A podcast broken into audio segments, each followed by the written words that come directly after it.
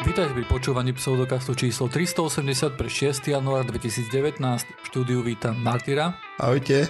Osirisa. Ahoj. Takže, chalani, čo sa... Ahoj, joiner. Ahoj, Jenner znova. čo je super na pseudokaste, milí poslucháči, je to, že, že, sú to, že sú tu ľudia, ktorí sú v tomto podcaste. Hej? A predstavte si takú hypotetickú situáciu, že nahráva sa podcast a asi v 42. minúte toho podcastu, teda na konci, hej, si jeden z účastníkov všimne, že celý čas nenahrával zvuk.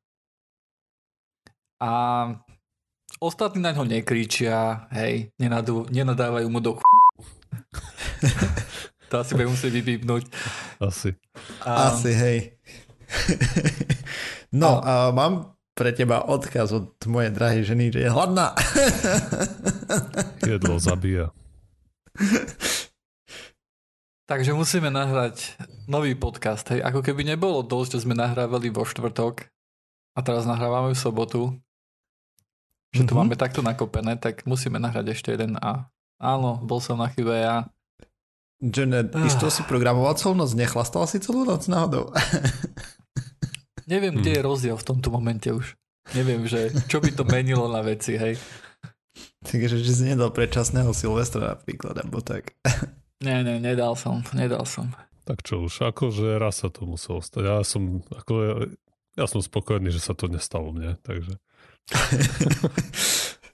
Keď na budúce bude rada na tebe, tak to nebude až taký prúser, hej. no, Ne, nestalo sa to prvýkrát. No, takže ja mám taký rituálik, hej, keď ideme nahrávať.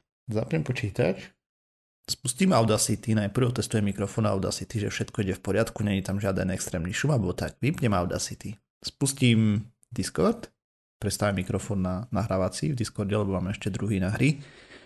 A potom spustím OBS v mojom prípade a spustím testovaciu nahrávku typu raz, dva, tri, nahrávame, testujem a tak, vypnem ju, skontrolujem video, OK, ja nechám OBS spustené tak, jak je a potom spustím nové nahrávanie, keď to odrátame. Toť môj prednahrávací rituál. Teraz ti poviem, ako sa to naozaj má robiť, hej. Mhm. nahrávať máte o 10. tak ty si hore do, do 5. alebo do ktorej, hej, programuješ v raste, perfektný programovací jazyk. Minulo, pri minulom pokuse nahrať túto časť som o tom dosť veľa rozprával, takže tentokrát vás to minie, milí poslucháči, môžete byť radi. Ako keby to vedeli. No, si hore do 5. potom si lahne spať, potom sa zobudíš o 8. spanikárený, že Ježiš, však my máme nahrávať a ty nemáš nastavený budík, tak si nastavíš budík na 9 48, prosím pekne, hej? To je stále kopec času. Spíš až do 9.47, zobudíš sa, pozrieť sa na mobil a povieš si, že a, ešte mám minútu, ale, to, to sa ale, nerobí. ale povieš si, že, povieš si, že boha, že som unavený, budem sa snažiť poriadne otvárať ústa pri nahrávaní, hej, že nebude počuť, že som zaspatý strašne, tak si to zmeníš na uh, 50, uh, 4 alebo koľko som zmenil budík, hej. Potom 54 ti zazvoní budík, zobudí sa, hej, ideš si opláchnúť tvár, teda sadne za počítač, všetko nastavíš, ide si oplachnúť tvár, vráti sa, nahrávaš 45 minút podcastu a potom zistíš na konci, že si nenahrával zvuk. Tak sa to robí, kamaráde. Mhm. A máš aspoň obraz? Koho zaujíma obraz? Však, však na YouTube Môžeš nikto dať nepozerá. nezostrianú verziu, ak tam mávaš toto ústočkami na prázdno. Hej, čítajte mi spier, ne? že toto je iba pre, pre, pre hluchých, hej, čas, pretože mu budete musieť čítať spier. no tak sa ti podarilo oddeliť, že si nahral video bez zvuku. Ale ja to mám oddelené kvôli tomu, že ja mám externý DAC a v ňom jednoducho, tá, tam si vypnem power, a keď nenahrávam, aby mi to nesvietil ten mikrofón, aj ten DAC samotný. Mhm. A čo to robí je to, že keď to zapojím znovu naspäť, uh, tak ono sa mi to um, uncelektuje akože má, má to nejaký iný, iný device ID alebo niečo také v Macu a potom uh, v tom OBS-ku si to musím za každým, alebo nie za každým, ale veľmi často si to mus, musím nastaviť znovu, hej, že z tohto chcem Aha. nahrávať. To Jasne. znamená, že ja som nahrával akože s tým programom, ale nesnímalo mi žiadny mikrofón. Mhm, áno, jasne. Super, Tak. Super, super. Je to radosť. Je to Je radosť to so mnou radosť, je to nahrávať, chalani. Hej. Áno. Je to smutok. Ach, ja. No sorry, no. Tak stane No sa. Ale aspoň uh, môže Martyr už s prípravou porozprávať o správe od Mareka. Už sme si to raz prešli a tak. Generálka bola. Áno, toto bude vlastne najlepšia časť, aká kedy bola, pretože máme... Lebo ma Johnny nezaskočí, že sa tam ma tu začne pýtať na veci, o ktorých som si nič nepripravil, ne? Lebo teraz som si to stihol pripraviť. A hlavne vieš, ako, skon, ako to skončí. Hej, no. už, už vieš, už poznáš moje námietky, hej, už všetko, už budeš ich predbiehať, hej, no, ty by si určite povedal. Mhm. No dobre, takže Marek nám písal, ne? Poslal nám taký článok o tom, ako nebudeme mať umelú inteligenciu ešte neviem koľko rokov presne, už si nepamätám, ale proste v nedohľadne, že je. Lebo náš mozog je komplikovaný a replikovať jeho strašný problém a proste v tom článku opisovali, ako stále sme si predstavovali, ako mozog funguje a stále sa to skomplikuje, hej, po čase a proste, že myšlienky a pamäť fungujú úplne ináč a nevieme presne ako sa ukladajú a ako sa naspäť vynárajú z tej pamäte, hej, niektoré sú veľmi nepresné a podobne. No a pre tieto dôvody že proste ten prístup, že sa tu budeme snažiť napodobniť, je proste veľmi ďaleko v budúcnosti. Tu by chcem podotknúť, že predpovedanie budúcnosti, na to sme my veľmi zlí ako ľudia, nemáme absolútne šajnu. Pred 30 rokmi by nikto poriadne nepredpovedal, že ako bude fungovať mobilný internet napríklad dnes. Ja som minule videl nejakú reklamu na jedný z tých prvých mobilov, čo si ešte mu, musel nosiť nejakú kapsu cez plece s nejakou budkou. Mm-hmm. Tak, lebo batérie boli vtedy mega ťažké. Hej, hej, ste tam nejaký biznismen išiel po ulici a mal cez plece tú tašku prehodenú a niekde telefonoval proste výdobytky. Hej, s normálnym sluchadlom, ne? Ešte tam mal A také presne, samozrejme, tu na šnúru bolo aj ku tej budke, dobre, že mu z toho antény netrčali dvojmetrové. no, takže tak. Potom nám tam Marek e, písal niečo s evolúciou. No počkaj, počkaj, počkaj. Teda, akože on, on nám dal vlastne článok, ktorý argumentoval o tom, že umelá inteligencia je vlastne veľmi ďaleko kvôli tomu, že napodobniť mozog bude ťažšie, ako sme si predstavovali, alebo niečo také, hej? Hej, ja som na to odpísal vlastne, vidíš, že my pôjdeme úplne iným smerom. Hej, že my jednoducho nemusíme robiť tú umelú inteligenciu, aby fungovala takým spôsobom alebo aj podobným spôsobom ako mozog. Hej. No, o tom sme sa už aj niekedy bavili, ne? ale ja som hovoril, že to je aj v podstate zbytočné pre nás. A Marek potom argumentoval tým vlastne, že, že ono by to malo nejaký zmysel kvôli tomu, že evolúcia jednoducho ten ľudský mozog nejakým spôsobom niekde dopracovala. Hej? Hej, vyšperkovala ho vyšperkovala a ísť týmto, týmto smerom by bolo určite akože by, by bolo asi dobré, hej. Mm-hmm. No a protiargument je? Protiargument je jednoduchý, že evolúcia proste je dobrá v upravovaní vecí, už keď ich raz navrhne. Ale keď ich navrhne zlé, tak bude upravovať proste zlý dizajn dookola do nekonečna. To ich nemusí navrhnúť na začiatku zle, ale robí sa nejaké riešenie, ktoré rieši nejakú situáciu, ale už tie ďalšie iterácie už proste pracujú s tým, stále. že áno, navezujú na to ale už potom neskôr, o 10 rokov neskôr zistí, že, hm, že asi, asi sme mohli začať trochu inak, ale už je pozde, už, už sa to nezmení. Mm-hmm. Áno, evolúcia je dobrá v tom, aby našla nejaké lokálne maximum. To znamená, že zo začiatku, keď sa niekde vyberie, tak vie tie svoje prvé kroky vylepšovať, vylepšovať, vylepšovať, až kým sa dostane ku relatívne akože efektívnej záležitosti. Ale má problém napríklad urobiť teraz 10 krokov dozadu a vybrať sa úplne iným smerom, kde by možno, že akože to bolo veľa lepšie urobené, hej? Aj z hľadiska tých pozdejších tvorov. Preto máme tie nervy, o ktorých, o ktorých sme už viackrát tu na podcaste aj rozprávali, hej, ktoré ti idú dole. Z mozgu popod pľúca a naspäť k Áno, oku, hej. či k nejakému svalu v ústach, či čo to tam je, už ani neviem. To jednoducho nie, nie je to, že aha, evolúcia je dokonalá, hej, alebo niečo také, že je úplne super. Áno, evolúcia je dobrá na to, aby našla lokálne maximum, a vzhľadom na to, ako dlho mala na to, aby niektoré veci akože cibrila, keď tam boli nejaké evolučné tlaky, tak sa dostávala celkom efektívnu úroveň, hej, ale Mhm. Preto je aj inteligentný dizajn, hej, ktorý hovorí vlastne o tom, že, že, že pán Boh to všetko nejak, alebo nejaká entita to všetko akože navrhla, hej, že, lebo ináč Hej. evolúcia by to nevedela vytvoriť, hej. A keď pozrieš na to, ako to bolo navrhnuté, tak každý dizajner len s ľudskou mozgovou kapacitou, nie to ešte niekto, kto by bol vyššie nad, sa proste u facepalmuje, utlie- uplieska na smrť po ksichte pri niektorých riešeniach, ktoré evolúcia vymyslela.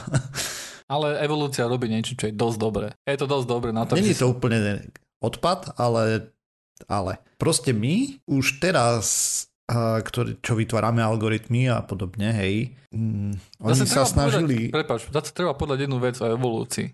Evolúcia vytvorila všeobecnú inteligenciu. My zatiaľ nie. Áno, je lepšia v tomto smere. Hej. Zatiaľ.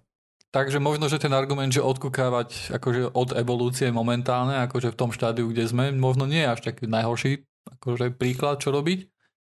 Ale pozerať sa na to nejakými čerstvými očami a nebáť sa toho, že treba odbočiť úplne tak kde inde, hej. To treba Hej. brať. Hm. Proste my aktuálne máme taký datový problém, by som povedal v tomto smere, hej, lebo ty keď do počítača uložíš nejaké dáta, tak sú tam na 100% v nezmenenej forme. Keď ich uložíš do mozgu, eh, rozprávali sme tu o tom viackrát, proste nedá sa veľmi spoliehať na to, čo si tam uložil. Má to kopec variácií, môže sa to meniť a podľa toho, po, pri akej emocii to ukladáš, to môže dostať nejaké zafarbenia a podobne. No a tie algoritmy, ktoré... A nehovoriac o tom, že vždy, keď si na niečo spomínaš, tak sa to rekonštruuje celé tá spomienka.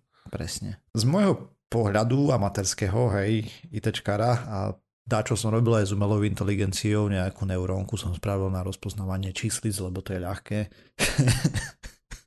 a tak, proste existujú nejaké algoritmy, na základe ktorých my vieme vyrobiť napríklad hudbu, alebo spraviť, vyhrať v Go, alebo Teda umelá inteligencia vie vytvoriť hudbu, hej. Áno, ako my ako ľudia pomocou tej umelej inteligencie, hej, dajme tomu. Alebo namaľovať veci podľa toho, ako Rembrandt maľoval a podobne, hej. Že niekam sme sa dopracovali pomerne výrazne ďalej, než si veľa ľudí myslelo, že sa môže. V tých doménach, o ktorých sa im si mysleli, že počítače tam nebudú nikdy. Tam si ani počlenky, hej. Čo je to umenie, Presne. čo je taký klasický príklad. No. Čo je vtipné, ale zase mám problém s úplne inými vecami. No ale výskumníci predpovedali, že Go bude porazené o 20 rokov, už si nepamätám presné číslo, hej, s ktorým tam operovali a už je to pár rokov, čo už bolo porazené, hej, takže predpovedanie budúcnosti je fakt nepekná záležitosť, aj pre expertov v obore majú s tým problém. A ten náš smer, ktorým my sa budeme asi uberať, alebo ak vytvoríme nejakú všeobecnú inteligenciu, pravdepodobne sa vôbec nebude podobať na mozog, alebo len veľmi, veľmi zďaleka. Ja teraz budem argumentovať, že možno, že by sme sa naozaj mali snažiť, aby sa nepodobala na mozog vedome.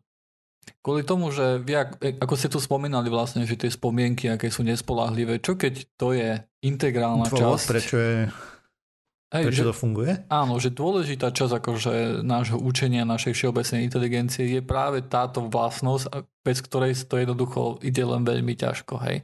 Chybovosť? A umelá inteligencia, ktorá má také isté problémy ako, a, a, ako, ako ľudia, neviem, či to je naozaj to, čo chceme, hej, akože vyloženie. Neviem, či to by malo byť cieľom. Môže to byť nejaký No, nemalo. medzistupeň, ale určite by si na konci chcel vytvoriť niečo, čo je lepšie ako človek. Čo si pamätá veci na 100%? Čo si pamätá veci na 100%, hej, čo sa s tebou nebude hádať, že takto sa to stalo a ty mu budeš povedať, čak ty nevieš, to môže byť hoci ako. Alebo ty si tam ani nebol. Hej, ty si tam, myslíš, že si jo, tam bol. boha, hej. je, to mi takto iba rozprával, sa mi zdalo, ako keby som tam bol, hej. Hej. Mm. Takže vieš, potom ti začne podvádzať, alebo neviem čo, hej, bude hovoriť, že no jasné, ja som ti hovoril, že odpoveď, že bude pršať a ty si, no neviem, prečo si si Len nedal sa tá akurát a, naučí, ako správne zmanipulovať spomienky ľudí, s ktorými sa baví. No, no. Mhm. Čo samozrejme môže byť aj aj keď pôjdeš iným spôsobom, ako, ako že budeš napodobňovať mozog, hej. Áno. To bude záleží od toho, že na základe čoho budeš odmeňovať vlastne, že ten, ten, ten algoritmus, hej, alebo tie algoritmy viaceré. Hej Mhm. no. Takže v princípe uvidíme, kedy to bude. Dátum ani Ani storočie si popravde netrúfim. Dátum vám povieme v ďalšom podcaste. Áno. Nemám to tu teraz zapísané. Dátum sme povedali v tom, čo Johnner nenahral. Takže. Áno. Tam, tam to bolo presne. Tam to a odoznelo, nebudeme to opakovať. Aj. nebudeme to omiadať Nebudeme to zase do- opakovať všetko dookola, akože nemá to zmysel, hej. Takže Keď ste tu boli live, tak viete, ak ste neboli live, tak sorry, hej, akože smola. Chalani, teda konkrétne ty, Osiris, počul si už niekedy o seriáli, ktorý sa volá, že Expans? Nie. Nikdy. Čo to je? OK, takže posledných pár dní nerobím nič iné, len čítam plus minus, teda väčšinou čítam len tak, že hodinku pred spaním alebo podobne, hej, ale včera sa mi povedalo, že som čítal asi 12 hodín v kuse. Ejha. A je Som- asi 7, nie? Expans. Ja ani neviem, Aha, že sa to ja viem. Hej no, Počúvaj, není o tom nejaký seriál? Okolo tretej knižky. hej, tá, tak nejak to bude. Je to Takže- sci-fi seriál, hej. Je to Marťanmi? ako... Uh, je to ako Game of Thrones, ale vo vesmíre. Mhm. Um, chceli to zrušiť, teda tí, čo to robili, tak to zrušili v nejakej tretej sérii, ale prišiel Jeff Bezos, majiteľ Amazonu, jeden z najbohatších ľudí na svete a keďže on bol osobným fanúškom toho seriálu, tak si povedal, že nie, my to kúpime aj spravíme aj so všetkým a budeme to robiť ďalej. Takže bude to ďalej pokračovať. Kníh je 7, teraz je to tretia séria, to znamená, že to je tretia nejaká kniha a je to super, mali by ste si to pozrieť. Tak, tak. Stojí to za to. Je to Možno, zaujímavé. možno sa na to pustím. No. Mhm. Končím teraz Daredevila. Mm. Je to zase dystopická budúcnosť podľa mňa ináč v tom seriáli. Neviem si predstaviť, že to, čo oni tam vykresľujú, že zase budú nejaké hlúpe frakcie medzi ľuďmi a brutálne rozdiely a konflikty a tak nikdy ďalej. nezmizne. A keď hovorím nikdy, tak to hovorím s tým, ako nevieme predpovedať. Hej. Hej. ja by som rád už videl takú skôr nejakú rúžovú budúcnosť tam, hej, že už keď sa ľudia vyštverajú preč z tej gravitačnej studne, v ktorej žijeme, teda z našej planéty, a rozhodnú sa žiť mimo nej, že tam bude nejaká spolupatričnosť a spolupráca, že do prdele, keď spravíme dačo zle, tak sme všetci v prdeli, vieš. To bude fungovať možno prvú generáciu. Sa... Mm. Ale potom už, aha, pozri sa na toho Dylina z bloku C, poďme mu hodiť kamen do hlavy. A kameň doslova, lebo v tom prípade ostreľovanie sa urychlenými meteoritmi napríklad alebo podobné veci by sa dali robiť bez problémov, vieš. Čo keď to, čo by sme sa mali, o čo by sme sa mali naozaj snažiť, nie je to, že liečiť choroby a tak ďalej genetickým inžinierstvom, ale vykinožiť túto našu vlastnosť, vieš. Tribalizmus. Aj, aj keď neviem, aké by to malo, asi by to malo oveľa ďaleko siahlejšie následky. Ako si. Nevieš ani predpovedať, čo by to spravilo. Akože. No kvôli tomu viem. chcem ten paralelný vesmír, kde môžeš experimentovať, vieš. Ja bez problémov viem predpovedať. Ja ti teraz predpoviem všetko. Hej. Hej, Len sa to žiaľ nebude asi pravda. Hej, ale, alebo to bude radikálne zjednodušenie situácie. Mhm. V preklade seriál je super, aspoň teda pre všetkých fanúšikov sci-fi vre- vrelo odporúčam a pre tých, ktorí radi čítajú knihy. Dobre sa to číta, mám tam nejaké výhrady k tomu samozrejme, ale, ale je to fajn. Jedna vec, ktorú treba povedať, že nezlaknite sa toho, že je to, sú tam zlé herecké výkony, slabé, um, je to natočené ako nejaká inscenácia. Nie je to... Mne to nikdy tak neprišlo ináč popravde, som si to nikdy nevšimol. Kde si to ale- pozeral? Tak lebo asi nie si taký konosier filmový ako Joiner. Hej, no to je pravda, ja nepozerám až toľko veľa vecí. No akože je, je, to, je to v pohode pozerateľné. Hej. To akože, že to je nejaká inscenácia, to preháňam. Hej, ale... Cítiť, že jednoducho, že tie pe... cítiť, že je to sci-fi. Akože, od... Asi ne, nemali budžet poriadny, no. hej, oni majú dosť malé no rozpočty. tak keď, to, keď to išli rušiť kvôli tomu, že to málo ľudí pozeralo, tak určite tam neliali milióny. OK, a tak ja som chcel hovoriť o téme, a, ktorej, a, ktorú som si odkladal už a, niekoľko týždňov. A to sa týka konkrétne toho, a kon- konkrétne screeningu, je teda testovania Čo to rôzne... trepeš? Hovorí, že týždne, týždne si si to odkladal, však teraz si o tom rozprával pred som- hodinou. No som, o tom, som o tom počul na vlastné uši, ako si mi to tu rozprával. Teraz už sa ti machruje, keď nahrávaš, čo? som to rozprával prvýkrát, tak si čušal ako voš podcastu. Nie, práve, že ja som rozprával. Len to nie je nahrávka, nie je dôkaz. No, ale... OK, a, takže pojednáva to o nejakej štúdii, ktorá sa ktorú, kde sa výskumníci, výskumníci zaujímali o to, čo si pacienti myslia o tom, keď ich prestanú treba skrinovať voči nejakým ochoreniam, čo samozrejme mm. znie dosť zle a preto si vysvetlíme, prečo a táto otázka vôbec je pokladaná. Takže všetky testy majú nejaké, majú nejaké rizika a nejaké benefity. Tie rizika môžu byť úplne zanedbateľné, benefity môžu byť veľké, alebo to môže byť samozrejme naopak. Treba... No, zvyčajne nie sú testy, kde sú obrovské rizika, zanedbateľné benefity hej, na druhej strane. Takže úplne naopak nie je. no veľa ich nie, ale predsa len, keď musíš odobrať nejaké tkanivo, ja neviem, spečenie treba alebo... No dobre, tak, také sa robia testy. Ja neviem, tak možno, čo ja viem. OK, to sú mega invazívne testy potom, no. No však sú. Alebo na, začínaš samozrejme, alebo čo najmenej invazívnymi testami. Uh-huh. Treba, my môžeme ísť na a, rôzne treba zamestnávateľe mi, mi umožňuje ísť raz za rok na nejakú komplexnú zdravotnú prehliadku, kde mi aj, zmerajú mi tlak, urobia mi EKG, urobia mi rozbor krvi, aj sa tam doktorka so mnou porozpráva. Hej, najväčšia invazívna je tam ten odber krvi a palička v ústach, kde ti zatlačí jazyk dole, aby videla. No, presne tak. Čo samozrejme ten risk tých testov je v podstate takmer nula. Najhoršie na tom všetkom je, že strátim pol dňa, aj, čo tam strávim v ordinácii a plus, keď idem dať krv, tak som hladný jak debil, lebo nemôžem raňajkovať. Hej, keď si platíš súkromnú kliniku, tak tak hodinku dokopy všetky vyšetrenia. No ale ešte musíš tam dojsť. Hej. No dobre, no.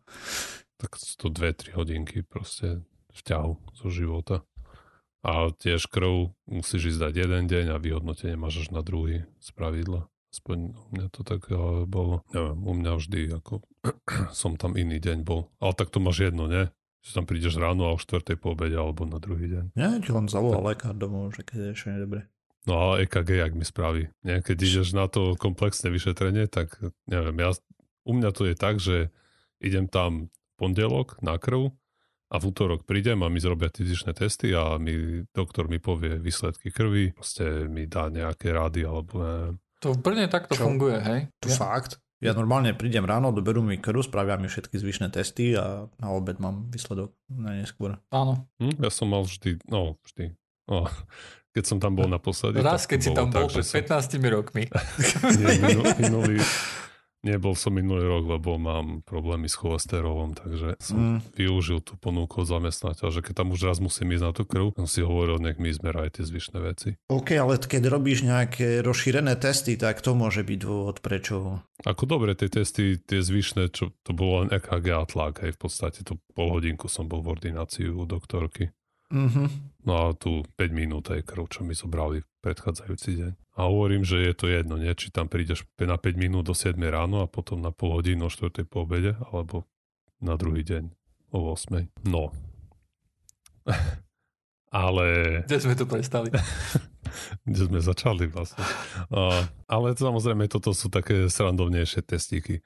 Ale potom sú testíky, ktoré nie sú až také srandovné a to v tomto prípade bola uh, kolonoskopia, lebo participanti tej štúdie boli uh, nejakí starší muži, kde sa tá kolonoskopia odporúča, ako aby sa zachytila včas rakovina hrubého čreva alebo mm-hmm. nejaké iné problémy. No a toto už nie je len taká nepríjemnosť, teda to je, to je dosť veľká nepríjemnosť a plus tam sú nejaké ojedinele, ale reálne rizika, aj treba z perforácia hrubého čreva, ktoré je dosť riedkavé, ale, ale je tam. Treba, treba ho brať do úvahy. Pri tých testoch proste treba brať do úvahy ešte iné veci. Nielen tieto rizika, ale aj to, aký je ten test citlivý, teda keď tam koľko percent ľudí, ktorí majú nejaký zdravotný problém, ten test zachytí a proste koľko má tam tých falošných pozitív a falošných negatív napríklad. A, a koľko ľudí, ktorí majú tú chorobu, ten test nezachytí. To všetko tam musí vstúpiť do úvahy. Samozrejme to sa nedá robiť len tak, že príde nejaký, nejaký typek do ordinácie, doktorom povie, že, alebo doktor sa rozhodne, že jemu sa to neoplatí alebo nie, alebo na to treba sa pozrieť na tisíce prípadov a nejak štatisticky to vyhodnotiť a z toho nám potom vyjde nejaká, alebo pre niektoré a testy je nejaká kalkulačka, ktorú majú snad niektorí lekári k dispozícii, kde zadajú všetky tie premenné, treba zvek pacienta, neviem, tlak, aké choroby prekonal rodina, anamnéza, nejaké rizikové faktory, koľko fajčil, koľko pil. A teraz mu tam vyjde, že či tú kolonoskopiu má podstúpiť alebo nie. Alebo tiež to má svoje nejaké limitácie. To, že niečo, nejakú chorobu vieme testom nájsť, to neznamená, že s ňou vieme niečo urobiť. A tu je alebo to, že s ňou treba niečo robiť. Alebo niekedy. že s ňou treba niečo robiť. To, že na ten prípad, že s ňou nevieme nič robiť, je treba pri stareckých demenciách, tým je viac, tých je viac druhov. A tam sú zase neinvazívne testy, no.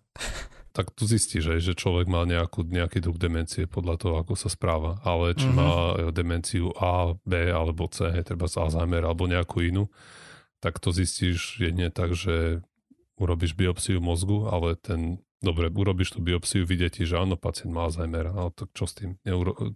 To nejak nám to nepomôže, nejak a liečiť to tak, či tak nevieme a preto sa to nerobí. Aj ten test je úplne zbytočný. A ničomu to neposlúži, že vie, že ten detko má takú, takýto druh demencie alebo onaký. Alebo to nerobíme presne, keď pacientovi zostáva pár rokov života, hej, alebo... Alebo prepoknutie tej choroby, akože kým začne mať nejaké normálne akože následky pre kvalitu životu, ale, k života, alebo čo, tak to je povedzme, že 10 rokov, hej, a ten pán má 105 rokov, hej, tak si povie, že OK. Mm-hmm. Už to, to asi už nemá cenu akože ho zaťažo- zaťažovať tým liečením, keď ono to prepukne o 10 rokov, keď už on pravdepodobne žiť nebude. Hej. Aj, a to je to, že musíme brať do úvahy všetky tie špecifika tých pacientov. Teda to je to, čo by sme mali robiť, na, to, je, to je výstup vedy a štatistiky, ale je tam nejaký rozpoj s tým, čo, čo nám teda hovorí tento racionálny prístup a čo si myslíme ako ľudia. A to práve sa pýtali tých pacientov, kde 29% vôbec neboli s tým stotožnení, že by mali prestať ich skrínovať tou kolonoskopiou 49% sa nás dáva, že vek by vôbec nemal vstupovať do toho, či sa rozhodujú o tom screeningu alebo nie. 32% nesúhlasí s tým, že by tam malo vstupovať to očakávaná dĺžka dožitia a 25% hovorí, že nie je vôbec rozumné využívať tie kalkulačky na výpočet rizika, kde kde by malo na konci vyzieť teda, či toho človeka skrinovať alebo nie. Tu práve by mali vstúpať do toho lekári, aby vysvetlili tým pacientom, že nie, že to nie je len tak, že ty už si príliš starý, že na teba je to škoda prostriedku, ale že ten test a, zo sebou prináša nejaké rizika a už on sám o sebe a potom ďalšie rizika môžu navezovať v tom, ako s akým, a s akým výsledkom sa vráti. Treba zrobiť ako kolonoskopiu, bude tam mať nejaký nález, a tak teraz budú musieť ísť na ten, ten pacient bude musieť ísť na ďalšie, možno viac invazívne testy, bude musieť možno ísť na nejakú operáciu neskôr, možno sa rozhodnú, že bude musieť užívať chemoterapiu. Každé to vyšetrenie zo sebou prináša ďalšie rizika samozrejme, hej? Aj keď sú nízke, ale... No, má to nejaké negatívne dopady a treba to presne premerať tým možným pozitívam. A toto ho ešte dosť nahráva do kara tým alternatívnym šarlatánom. A práve to, že tí ľudia alebo tí ľudia, nie tí ľudia, ale my ako ľudia tiež sa necítime s tým komfortne, lebo žijeme v tom, že čím viac screeningov a testov, tým lepšie, lebo tým skôr sa podchytí to ochorenie. Ale to nemusí znamenať, vlastne štatisticky to môže byť pre nás ešte nevýhodné, tých veľa screeningov a títo alternatívni šalatani práve predávajú tú nádej tým ľuďom, aj, že nerobia to rozhodovanie na racionálnej báze, ale skôr na emočnej, že to pozbudzujú u ľuďoch tú emočné rozhodovanie. Samozrejme, apelujú na city a tak ďalej. V princípe, čo nám treba, je mať dostatočne veľa dát, čo sa zlepšuje každým rokom. Čím viac dát, tým lepšie vieme učiť, že človek pri parametroch XYZ sa dožije plus minus toľko a plus minus takú a takú pravdepodobnosť má na takéto veci na základe, ja neviem, nejaké rodinné anamnézy a bovie čo všetkého predchádzajúcej liečby, predchádzajúcich operácií, ktoré absolvoval úrazov a červie čoho všetkého. Potom tie rozhodnutia budú bližšie ne, nejakému optimu. To je veľmi, veľmi komplikované všetko. Kvôli tomu, že OK, ty máš dáta, ale, ale štandard tých dát je to jednoducho, že, že tí ľudia idú na tie vyšetrenia, hej. Takže tebe budú chýbať dáta ľudí, ktorí nešli na vyšetrenia, hej, alebo tak. Mm-hmm. Alebo budeš môcť jednoducho povedať, že dobre, tu nás sme... A potom môžeme mať ešte aj skreslené dáta, lebo práve tí, ktorí nešli, vieš. No aj, ale tak najprv musíš eh, nejak sa rozhodnúť, hej. Lebo teraz akože tomu predchádzali, to, že niekoho nepošleš na vyšetrenie, tomu už predchádzali nejaké iné štatistiky, ktoré ukázali, že tomu človeku sa to neoplatí. Hej, jasne. Nejaký predpoklad už tam je, že to rozhodnutie už padlo. Mhm. Že tie dáta už by si mal mať. Čo to bolo s tým, s tým vrtaním kolena? Nie, to je to je vy, výmena klubov, nie? Nie, nie, nie, nie? Bolo, bol, bol nejaká, bola nejaká štúdia, ktorá ukázala, že nejaká, pod, postúpiť nejakú operáciu kolena, už neviem presne, čo to bolo. To bolo s tými klubmi. No. Bolo to s klubmi? Že, že Výmena, dokonca neviem, že či nie je bedrového klubu alebo niečoho takého. No neviem, jednoducho, bolo to o tom, že, že, že výsledky akože tej operácie boli úplne rovnaké, ako keď ste tú operáciu neurobili a to, bolo to nerozlíšiteľné, hej, keď ste iba povedali Mhm. tomu pacientovi, že to bolo urobené, hej. A ako sa na to, na, na takúto vec prišlo, hej, že tá operácia tam jednoducho je, je zbytočná. Prišlo sa na to takým spôsobom, že sa pozrelo na štatistiku všetkých ľudí, ktorí mali tie operácie? Nie. Mhm. Aj potreboval si tam mať tú druhú skupinu ľudí, ktorí jednoducho tú operáciu nemali. Takže to, to isté budeš potrebovať pri mnohých aj ochoreniach. Hej. Budeš tam potrebovať niekoho, kto nepostúpil liečbu. Hej. Budeš potrebovať niekoho, ne, nejaký len no zase je to amorálne svojím spôsobom. Áno, hej, áno je. A, a, a preto, je, pre, preto môže byť problém, akože, vieš, akože si získať, lebo nejde iba o veľa dát, ide aj o dobré dáta, hej. Presne. To je, to sa hovorí, že odpad ide nul, odpad, od- odpad bude aj výsledok akože z toho, hej, z tých dát. Takže tie dáta tiež musia byť akože dobre zozbierané a jednoducho musia reflektovať niečo, čo sa naozaj deje, hej. A keď jednoducho je, je morálne a všetci to jednoducho robia, že za každým, keď niekto príde a povie, že ho svrbí nos, tak mu jednu klepnete po hlave, tak vám z tých dát vyjde akurát to, že nejakému percentu ľudí, ktorým si trepol po hlave, potom prestal svrbieť nos, hej? Ďalšie majú krvácanie do mozgu. Tak áno, ale všetko, že nos nesvrbel, hej. No. Podľa mňa vždy máš nejakú skupinu ľudí, ktorí liečbu nepodstúpia z takých či onakých no, dôvodov. A tam môžu byť zase problémy, že, že tí ľudia, ktorí nepostupujú liečbu, môžu mať niečo spoločné, hej. Aj. Takže Ale to, tak to je vlastne problém, ktorý máš skrz celú medicínu, že nemôžeš vždy všetko dobre kontrolovať. Hej. Hej. A nemôžeš robiť neobmedzené pokusy, lebo sú to ľudia. Normálne tam máš nejakú etickú hladinu toho celého. A tak, takže ako No bez problémov. Že by sme mali tých marťanov, ktoré by sme mohli utláčať. Parada, parada. Ej, no, To ich, to ich naučí. to ich naučí. Tak ja som chcel ešte rozprávať o supravodlivosti pri izbovej teplote skoro. to asi nie. No, minus 23 stupňov Celzia není ešte izbová teplota.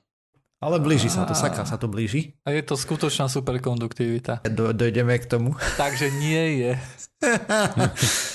Uh, uvidíme.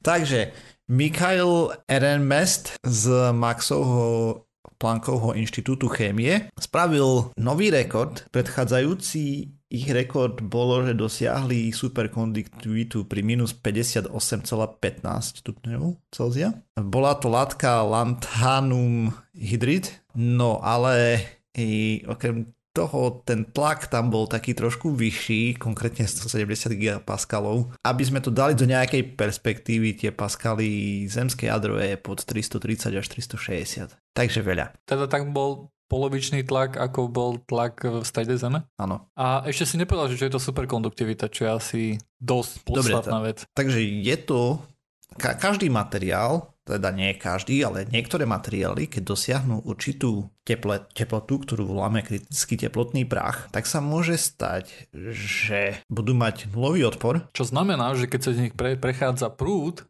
hej, tak nie je žiadna strata. tak nie je tam žiadna strata e, a nezahrievajú sa a tak ďalej. Hej, čo je napríklad Presne. podstatné pri veciach ako je CERN, LHC, hej, akože časnicový urychlovač, že sa to všetko chladí. Alebo pri hej, na- transporte elektriny by to bolo úplne ideálne. Mm, obrovské straty Bolo. v tých určite. kábloch, vieš.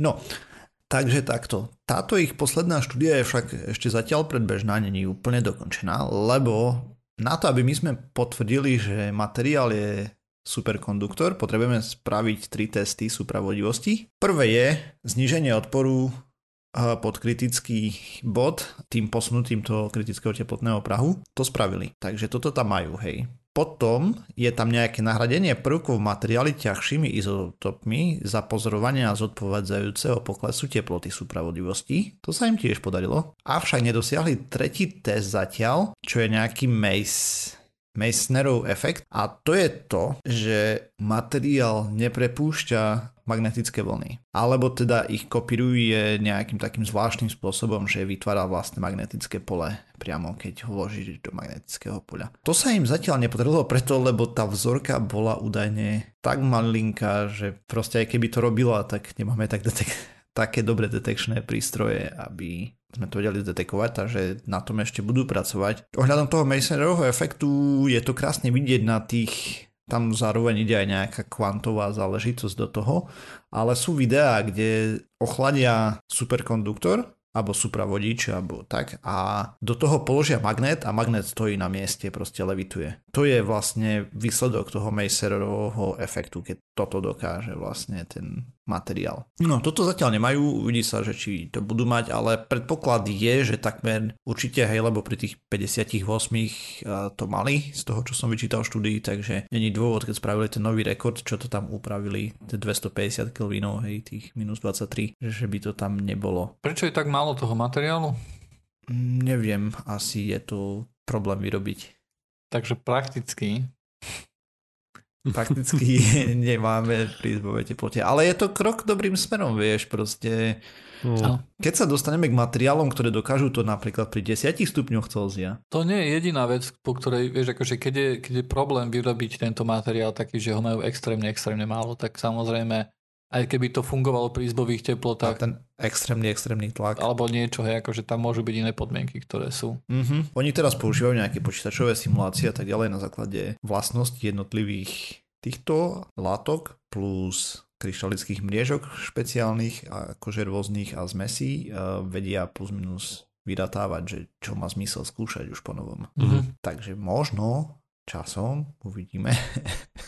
Najväčší prielom príde aj také, takéto veci budeme vedieť otestovať veľmi rýchlo na počítači a budeme si istý výsledkom. Vieš, keď to budeš vedieť odsimulovať jednoducho, tak budeš môcť dať, že oj, nájdi mi materiál s týmito tu vlastnosťami a dáš mu nech ráta 3 dní a potom ti vyhodí, že ping.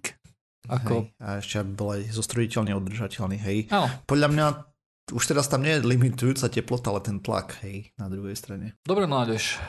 A tým sme sa dostali ku koncu pseudokastu číslo 380, ktorý sa nám konečne podarilo nahrať. Naozaj toto bolo strasti plná časť, takže a to bude už všetko naozaj nájdete na sa stránke www.pseudokast.sk iTunes, všetkých možných a nemožných podcastových agregátoch, Facebooku, Google+, Twitter.